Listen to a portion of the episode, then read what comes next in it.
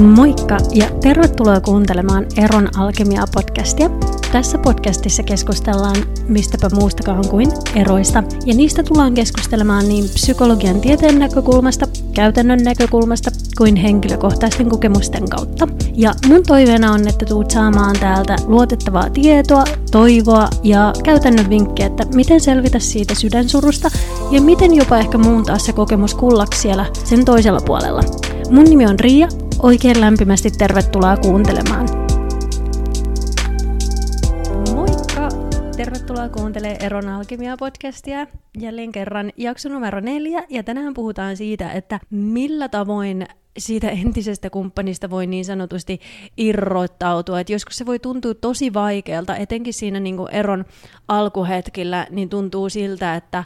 jotenkin se ottaa vallan kaikesta ja ainoa asia, mikä voisi korjata tilanteen on se, että se tilanne korjautuu. Ja jos ykkösjaksoa kuuntelit, niin mä puhuin vähän siinä siitä, että kuinka erotilanteet aktivoi samoja aivoalueita meissä kuin silloin, kun me yritetään päästä jostain esimerkiksi päihderiippuvuudesta eroon. Ja tämä ehkä selittää, selittää omalla tasollaan niitä joitain reaktioita, joissa, joita meissä tapahtuu, ja auttaa sitten myöskin ehkä selittää sitä, että no miksi meillä on niin tukala olo, mutta myöskin, että mitä me voidaan tehdä sen, sen meidän olon auttamiseksi. Niin tänä päivänä päivänä tai siis tänään tämän päivän jaksossa on vuorossa just se, että mä kerron vähän siitä, että mitä se tiede sanoo näiden välisistä yhtäläisyyksistä, ja sitten puhutaan myöskin käytännönläheisesti siitä, että, että mitä näissä tilanteissa voi tehdä, ja ihan semmoinen niin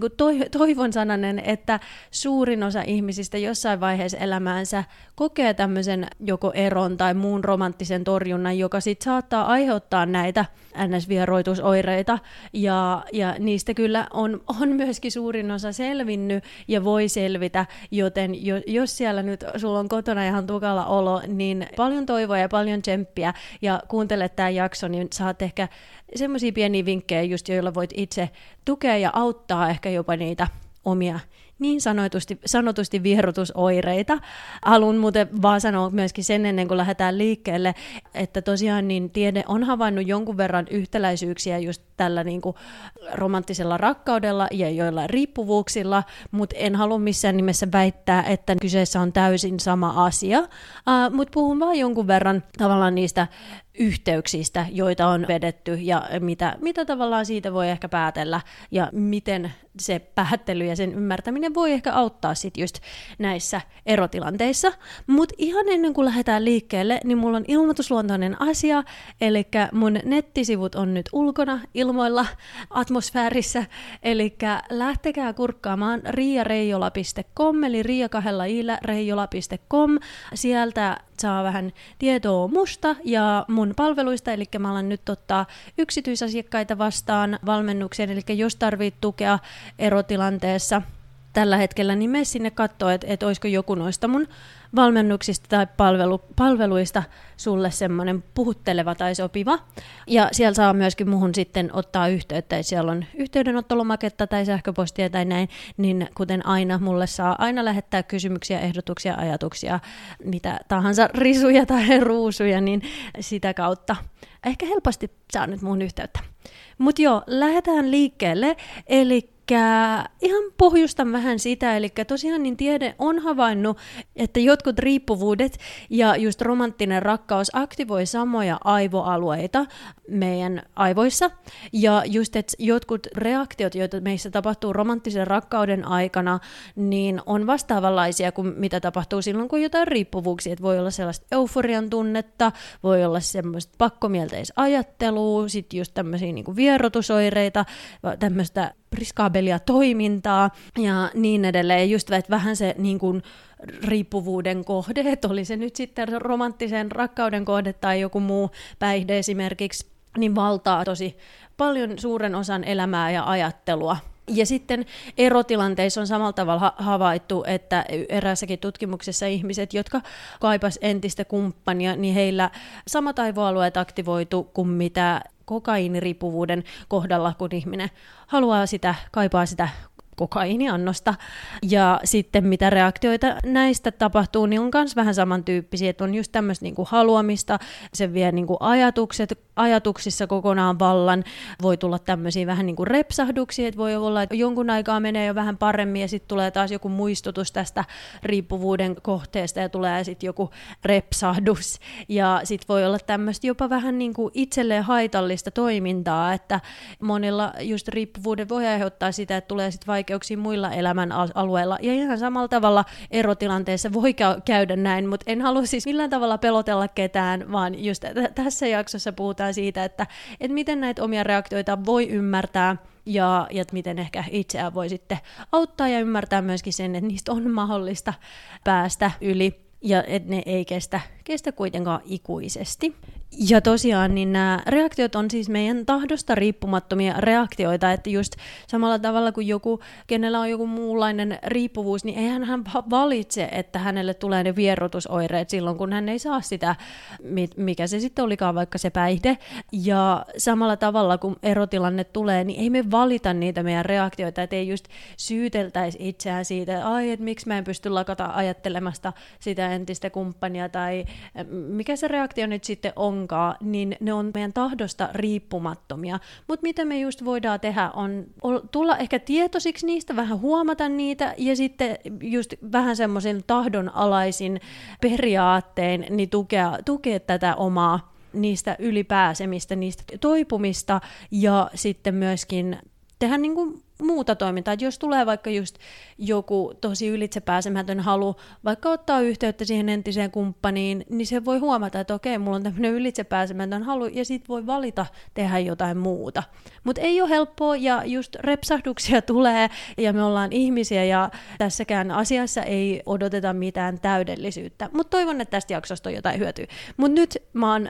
pohjustanut jo pitkään, ja muutenkin tässä on ehkä tulossa vähän, vähän pidempi jakso, että mulla on paljon asiaa, mutta toivottavasti hyödyllistä asiaa, mistä teille on jotain hyötyä ja saatte jotain takataskuun, niin lähdetään liikkeelle. Eli ykkösenä olisi tämmöinen kuin yhteydenpidon katkaiseminen tai lakkaaminen, niin sanotusti no contact, eli aika paljon on puhetta tämmöisestä niin sanotusta no contact-säännöstä tai ajanjaksosta, eli vaikka kuukauden mittainen jakso, jossa katkaistaan yhteydenpito siihen entiseen kumppaniin täysin, ja siis kyseessä on ihan hyvä sääntö, ihan hyvä ehdotus, ja, tai siis, että tässäkään asiassa ei ole mitään kiven hakattua sääntöä, että tämä, tämän täytyy mennä näin, ja tämä toimii kaikille, että esimerkiksi esimerkiksi mitä jotkut tutkimukset sanoo siitä, että yhteydenpidosta entiseen kumppaniin ja että, että onko se tukenut vai haitannut palautumista, niin se vähän olosuhteista riippuen riippuu, että tukeeko se vai, vai tavallaan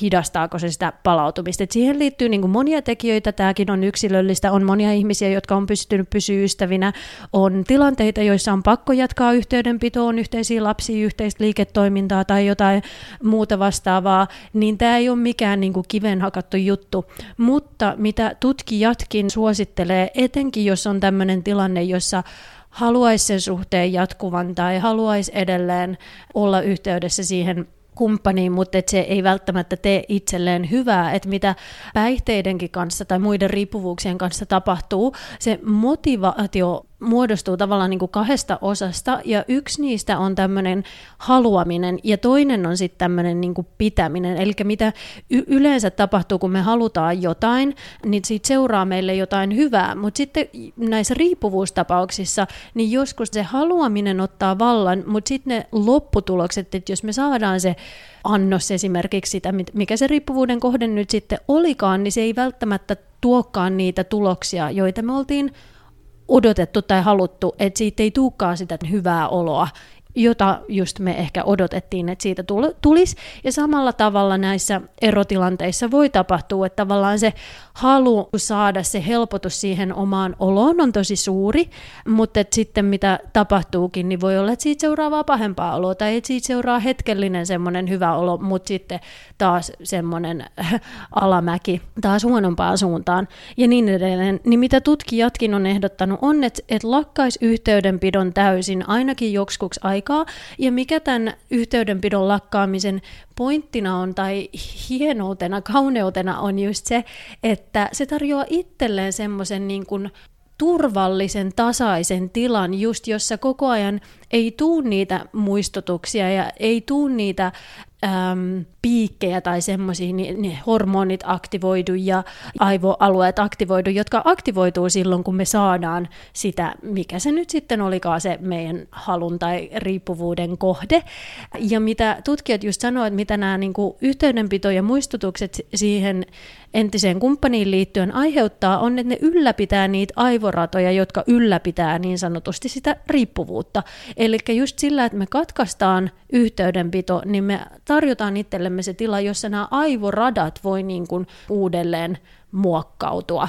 Tässä ei myöskään tarvii olla sellainen tilanne, että missä se ero on ollut tosi dramaattinen tai että on niin kuin pakko katkaista välit, mutta tämä voi olla ihan semmoinen hyvä juttu vaan tarjotakseen itselleen just semmoisen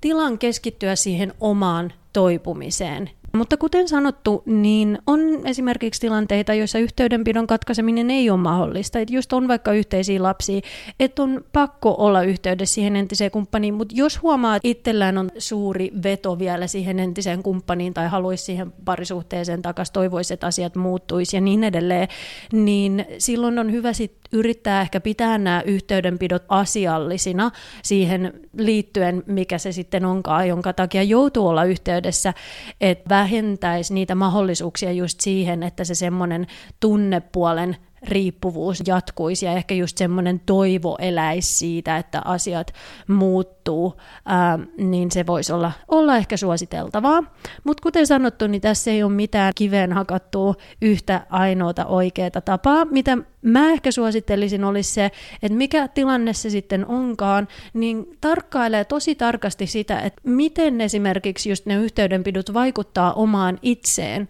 Että jos kuvittelee, että okei, että se eksän yhteydenotto saa itselleen hyvän olon ja sitten huomaakin, että okei, siitä tuli hyvä olo hetkelliseksi, mutta sitten ollaan taas kohta siellä jossain syövereissä missä on ehkä entistä pahempikin olla, niin sitten voi alkaa miettiä, että okei, saiko siitä sen, mitä odotti, ja sitten laittaa niitä toimintoja paikoilleen, jotka tukee sitä omaa toipumista.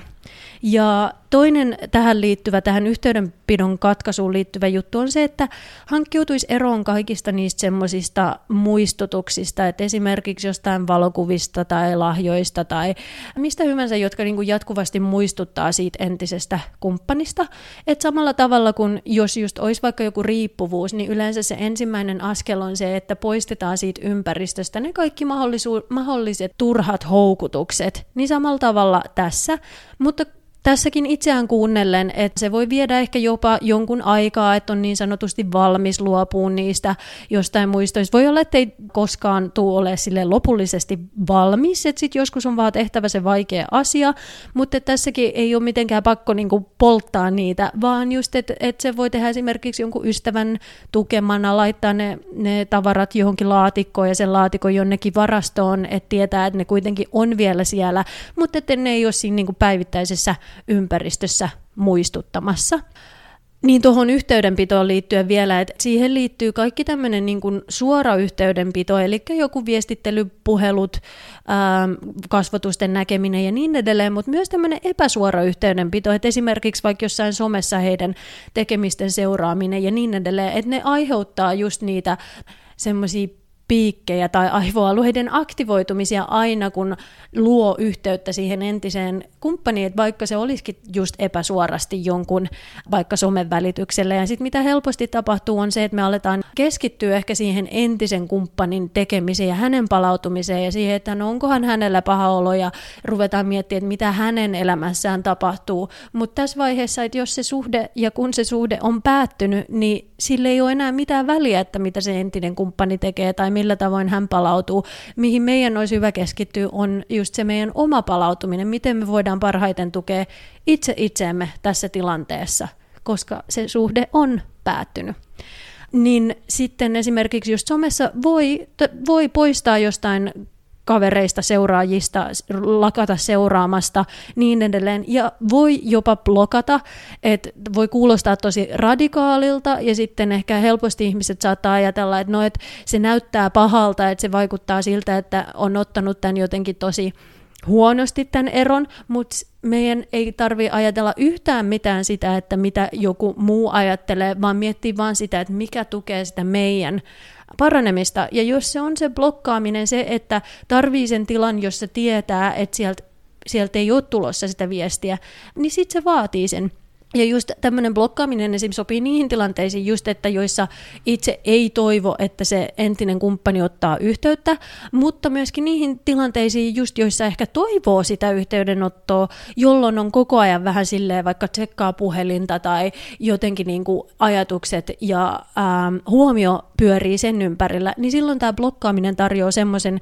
tilan itselle, jossa voi keskittyä itseensä ja ei tarvitse koko ajan alitajuisesti miettiä sitä, että onkohan sieltä tulossa jotakin. Ja mä muistan esimerkiksi mun viimeisen eron kohdalla, me ei seurattu toisiamme just missään sosiaalisessa me- mediassa, mutta mä kävin niin kuin koko ajan WhatsAppissa tsekkaamassa sitä online statusta. Mutta sitten mä huomasin, että se ei tehnyt mulle hyvää, että mulla alkoi ajatukset rullaamaan, että heti jos mä näin, että hän oli ollut vaikka aktiivinen myöhään illalla, niin kaiken maailman ajatukset, jotka ei edes pitänyt paikkaansa, alkoi mulla rullata ja käymään kehää päässä, niin mä totesin, että okei, mun on pakko nyt tehdä joku suunnitelma, joka välttää tätä, koska tämä ei tee mulle hyvää, jolloin mä poistin sen numeron täysin. Mä kirjoitin sen johonkin vihkoon tai johonkin yli, että jos nyt ylös, että jos nyt tulee joku semmoinen tilanne, että täytyy saada yhteyttä, niin pystyn, mutta et se, että mä olin poistanut sen numeron, poistanut sen keskustelun, niin aiheutti sen, että mä en voinut käydä siellä koko ajan tsekkaamassa,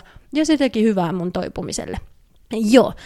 eli tämä tästä sitten tosiaan niin myöskin hankkiutuu eroon niistä kaikista muistutuksista, ja tähän liittyen myöskin ympäristön muuttaminen voi tehdä hyvää, eli esimerkiksi vaikka lähtee jonnekin lomalle semmoiseen paikkaan kohteeseen, jossa se entinen kumppani ei ole ollut osa sitä elämää, tai esimerkiksi mun haastateltavien keskuudessa, niin aika monet, ne oli esimerkiksi muuttanut kaupunkiin, vaihtanut asuntoa, muuttanut jopa maasta toiseen ja niin edelleen, ja se oli palvelu heitä ei vaan sillä, että sai sen uuden ympäristön, mutta myöskin se tarjosi tavallaan semmoista niinku uutta kasvua heille. Mutta tosiaan ei ole mikään pakko laittaa elämää ihan täysin uomistaan ja muuttaa toiselle mantereelle, vaan tätä voi tehdä ihan sillain, että vaikka esimerkiksi jos olette asunut yhdessä ja jäät sinne asuntoon, jossa se entinen kumppani on asunut, niin voi esimerkiksi vaikka maalata seinän tai vaihtaa vähän kalusteiden järjestystä tai jotain,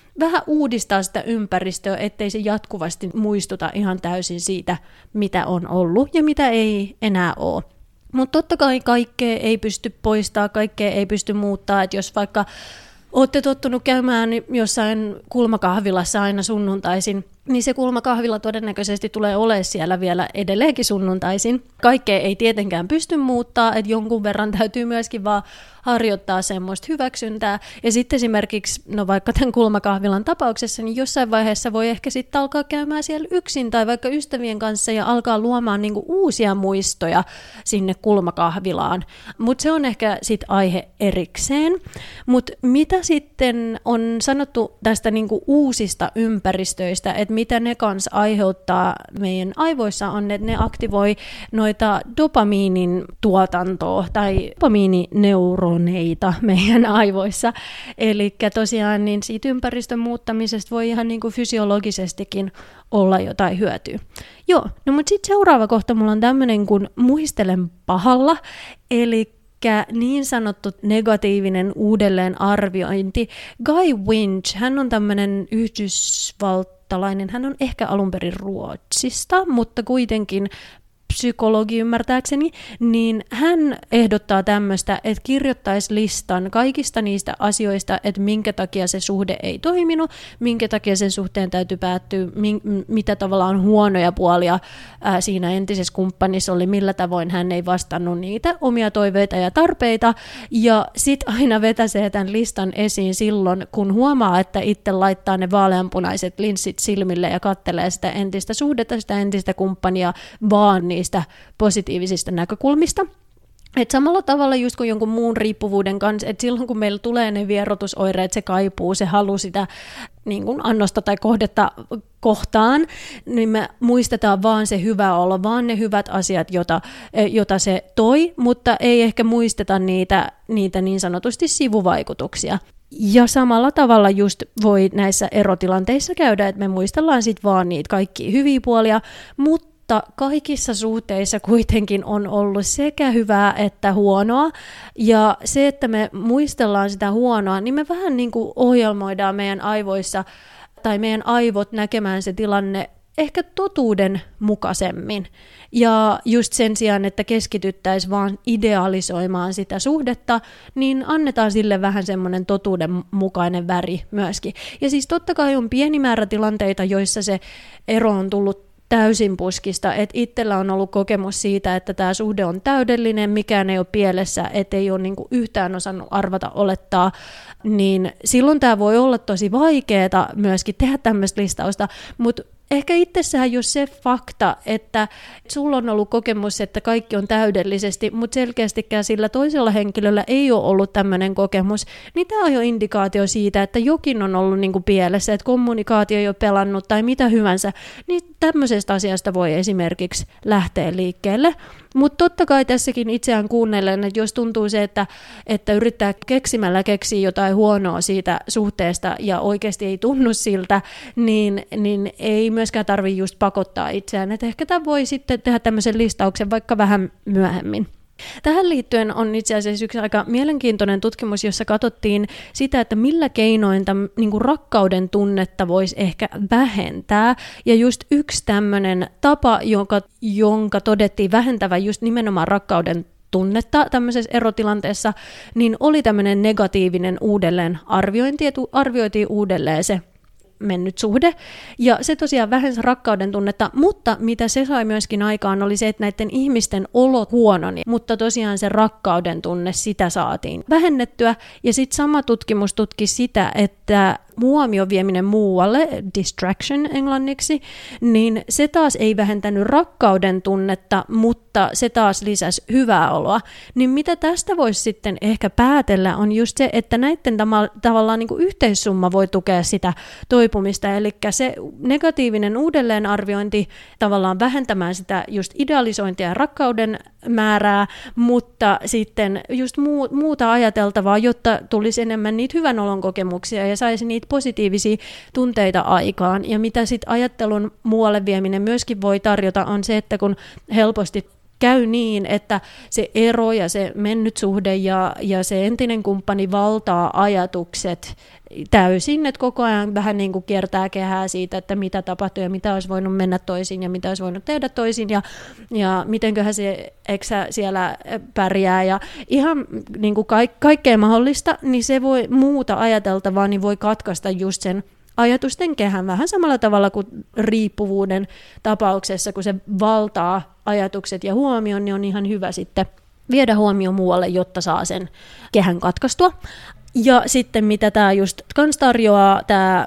muuta ajateltavaa on ehkä, että positiiviset tunteet lisääntyy. Totta kai vähän riippuen siitä, että millä tavoin, mitä muuta ajateltavaa hankkii ja millä tavoin vie sitä huomioon muualle. Mutta sitten tähän liittyen just, että hyvinvointia tukevat asiat, tästä puhuttiin vähän jaksossa kaksi, mutta tässäkin tilanteessa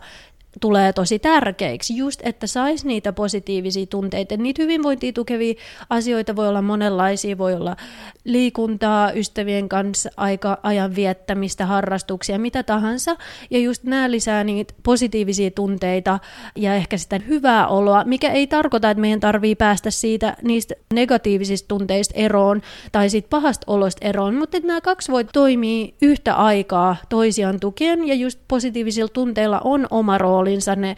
palauttaa meidän resursseja, ähm, laajentaa meidän ajattelua, että sen sijaan, että me keskitytään vaan siihen eroon ja siihen uhkaan, niin meidän ajattelu laajentuu. Mutta joo, totta kai hyvinvointia tukevat asiat just tukee meidän hyvinvointia, ne kanssa tasapainottaa aivojen fysiologiaa, että esimerkiksi urheilu, auringonvalo, tasapainoinen ruokavalio, niin just tasapainottaa sitä, niitä fysiologisia reaktioita siellä aivoissa – Ja urheilu esimerkiksi, niin silloin on paljon tämmöisiä hyviä vaikutuksia, että esimerkiksi urheilun kautta meidän endorfiinit lisääntyy, eli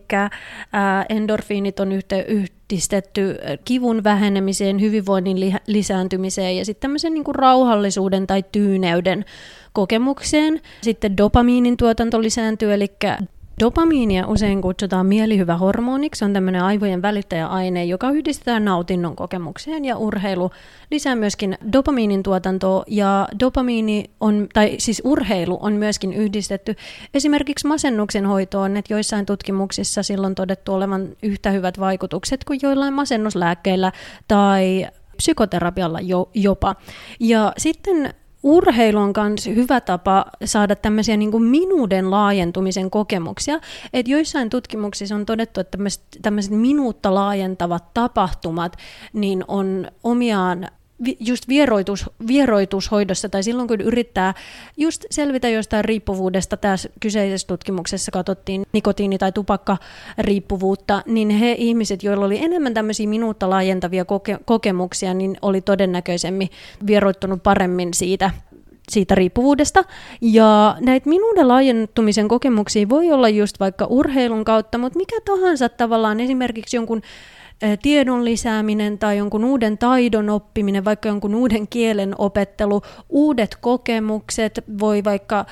mm, lähteä maistelemaan jotain uutta ruokaa tai mikä tahansa, joka jotenkin laajentaa just omi, omaa kokemuskenttää. Ja mitä tähän itsensä laajentamisen kokemuksiin tulee, on tai on, on hyvä pitää mielessä, on myöskin se, että se ei aina välttämättä ole niin mukavia kokemuksia, aina helppoja kokemuksia, että just kun me lähdetään kokeilemaan jotain uutta, niin se lopputulos voi olla ns. hyvä tai huono, tai siis hyvä ja huono on ehkä väärä tapa ilmaista tämä, mutta että me saatetaan pitää siitä lopputuloksesta tai ei pitää, mutta joka tapauksessa oli se lopputulema mikä tahansa, niin se kasvattaa meidän minuutta ja meidän näkemystä itsestämme. Eli tämä tämmöinen niin kuin minuutta laajentavien kokemusten implementoiminen elämään, niin voi myöskin olla tosi antoisaa. Ja just esimerkiksi uuden harrastuksen aloittaminen, että mä mainitsin tuossa yhdessä jaksossa, että mä aloitin esimerkiksi lattaritanssit, bachatan ja salsan tanssimisen about vuosi sitten, ja se on ollut yksi parhaita juttuja, mitä mä oon tehnyt. Ja siis sen, totta kai sen tanssin takia, mutta mä opin siinä niinku uusia taitoja joka, joka viikko, mä oon tavannut uusia ihmisiä. Mun näkemys itsestäni ja siitä, mikä mulle on mahdollista, mä näen sen oman kehityksen ja niin edelleen, niin on kasvattanut mun näkemystä itsestä ja, ja mun minuutta ja niin edelleen. Plus, että se tarjoaa muun ajateltavan tilaisuuden, tai ehkä muuta ajateltavaa jopa väärä tapa. Aina kun mä tanssin, kaikki muu mun elämässä katoaa ja on vaan se tanssi, joten se on ollut tosi, tosi hyvä keino mulle. Ja, mut, niin kuin lattaritanssit ei välttämättä ole se sun juttu, se ei välttämättä ole kaikille, mutta just voi lähteä kokeilemaan, mikä itteensä houkuttaisi, ja sit sitä kautta lähtee kokeilee. Ja myöskin se, että ei välttämättä luovuta myöskään heti ekalla kertaa. Et en mäkään mennyt sinne tanssitunnille ja, ja se ei ollut semmoinen rakkautta ensisilmäyksellä juttu, vaan siinä oli joku semmoinen pieni, pieni asia, joka vei mut sinne uudestaan ja uudestaan. Ja sitten pikkuhiljaa siitä kasvoi semmoinen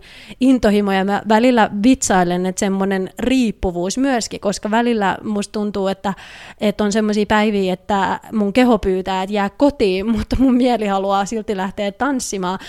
mutta sekin on ehkä semmoinen rajansa kaikella, mutta positiivinen riippuvuus. Mutta joka tapauksessa tämmöinenkin voi toimia. No sitten tässä seuraavana muut ihmissuhteet, eli niiden merkitys nostaa päätään tässäkin tilanteessa. Parisuhteet on yhdistetty, on just semmoinen niin romanttinen, intohimoinen rakkaus, mutta että se myöhemmin kehittyy tai siinä parisuhteessa kehittyy myöskin tämmöinen niin sanottu tyynikiintymys, eli näistä kahdesta osasta muodostuu tavallaan niin kuin tämmöinen pidempiaikainen rakkaus. Ja tosiaan kun ero tapahtuu, niin se romanttinen rakkaus päättyy, mutta myöskin tämä just kiintymyssuhde päättyy. Joten miten tässä tilanteessa sit voi sitä korvata on sillä, että yrittäisi rakentaa tämmöisiä tyyniä, turvallisia, pitkäaikaisia, positiivisia kiintymyssuhteita muiden ihmisten kanssa. Et niitä voi olla just vaikka terapeutin kanssa, jonkun ryhmän kautta, ystävien läheisten kanssa ja niin edelleen. Mutta näitäkin voit niinku lähteä tietoisesti rakentamaan. Ja se toimii sitten ehkä niin kuin korvaamaan sitä menetettyä just kiintymyssuhdetta siitä parisuhteesta. Ja sitten viimeisenä mulla on tämmöinen kuin haliminen. Eli mitä haliminen tekee, on se lisää meidän oksitosiinin tuotantoa. Eli oksitosiinia usein kutsutaan rakkaushormoniksi just sen takia, että sen tasot usein kasvaa tai me saadaan oksitosiinipiikkejä just kun me ollaan rakastuneita tai just parisuhteessa. Ja esimerkiksi äidin ja lapsen välinen tämmöinen kiintymyssuhde niin liittyy vahvasti siihen, että oksitosiinin tuotanto lisääntyy. Mutta halliminen myöskin lisää meidän oksitosiinin tuotantoa, ihmiskosketus ylipäätään. Eli läheisiä voi halia, ystäviä voi halia, ketä tahansa turvallisia ihmisiä, mutta esimerkiksi lemmikkejä voi myöskin halia, että lemmikkien ja ihmisten välinen vuorovaikutus on todettu, että sillä on samantyyppisiä tämmöisiä positiivisia vaikutuksia kuin just oksitosiinillä, ja mitä todennäköisimmin se on just sen oksitosiinin tuotannon kautta, että nämä hyvät vaikutukset meille tulee, mutta myöskin itseään voi halia, että itsensä haliminen ja tämmöinen itseään rauhoittava kosketus, niin sen on todettu vähentävän stressiä, lisäävän itsemyötätuntoa ja tämmöistä turvan tunnetta. Eli tosiaan, jos nyt sattuu olemaan sellainen tilanne, että ei ole ketään ihmisiä, keitä sopii, sopii lähteä halimaan, niin myöskin itteensä voi, voi sitten halailla. Mutta joo, tässä oli tämän päivän jakso. Tuli tosiaan vähän pidempi, tässä oli paljon asiaa. Toivottavasti sait tästä jotain hyötyä irti. Jos heräs mitään kysymyksiä, jos mikään jäi epäselväksi, jos on mitään ajatuksia, ehdotuksia ja niin edelleen, niin muhun saa yhteyttä. Eli tosiaan nyt sieltä nettisivujen kautta riareijola.com tai sitten sähköpostissa, eli info at tai sitten someen saa myöskin lähteä seuraamaan ja sitä kautta viestitellä. Eli Riia Reijola, Riia kahdella iillä Reijola kaikki yhteen. Joo, mutta eipä tässä muuta. Olkaa yhteyksissä, kuulisin mielellään mitä mieltä olitte tästä jaksosta ja mitä tahansa, just jos heräs ajatuksia ja kysymyksiä. Ja kuullaan taas ensi kerralla. Moi moi!